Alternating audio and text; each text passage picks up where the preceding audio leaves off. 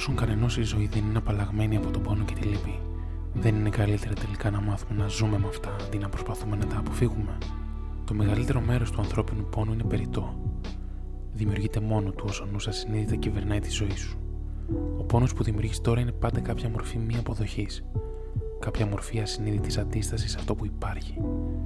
Στο επίπεδο της σκέψης, η αντίσταση είναι κάποια μορφή κριτικής. Στο συναισθηματικό επίπεδο είναι κάποια μορφή αρνητικότητας.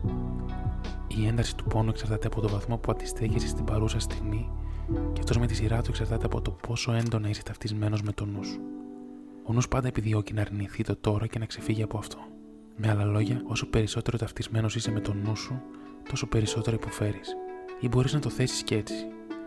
Όσο περισσότερο μπορείς να τιμήσεις και να αποδεχτείς το τώρα, τόσο πιο απαλλαγμένος είσαι από τον πόνο, από τα βάσανα και απαλλαγμένος από τον εγωικό νου.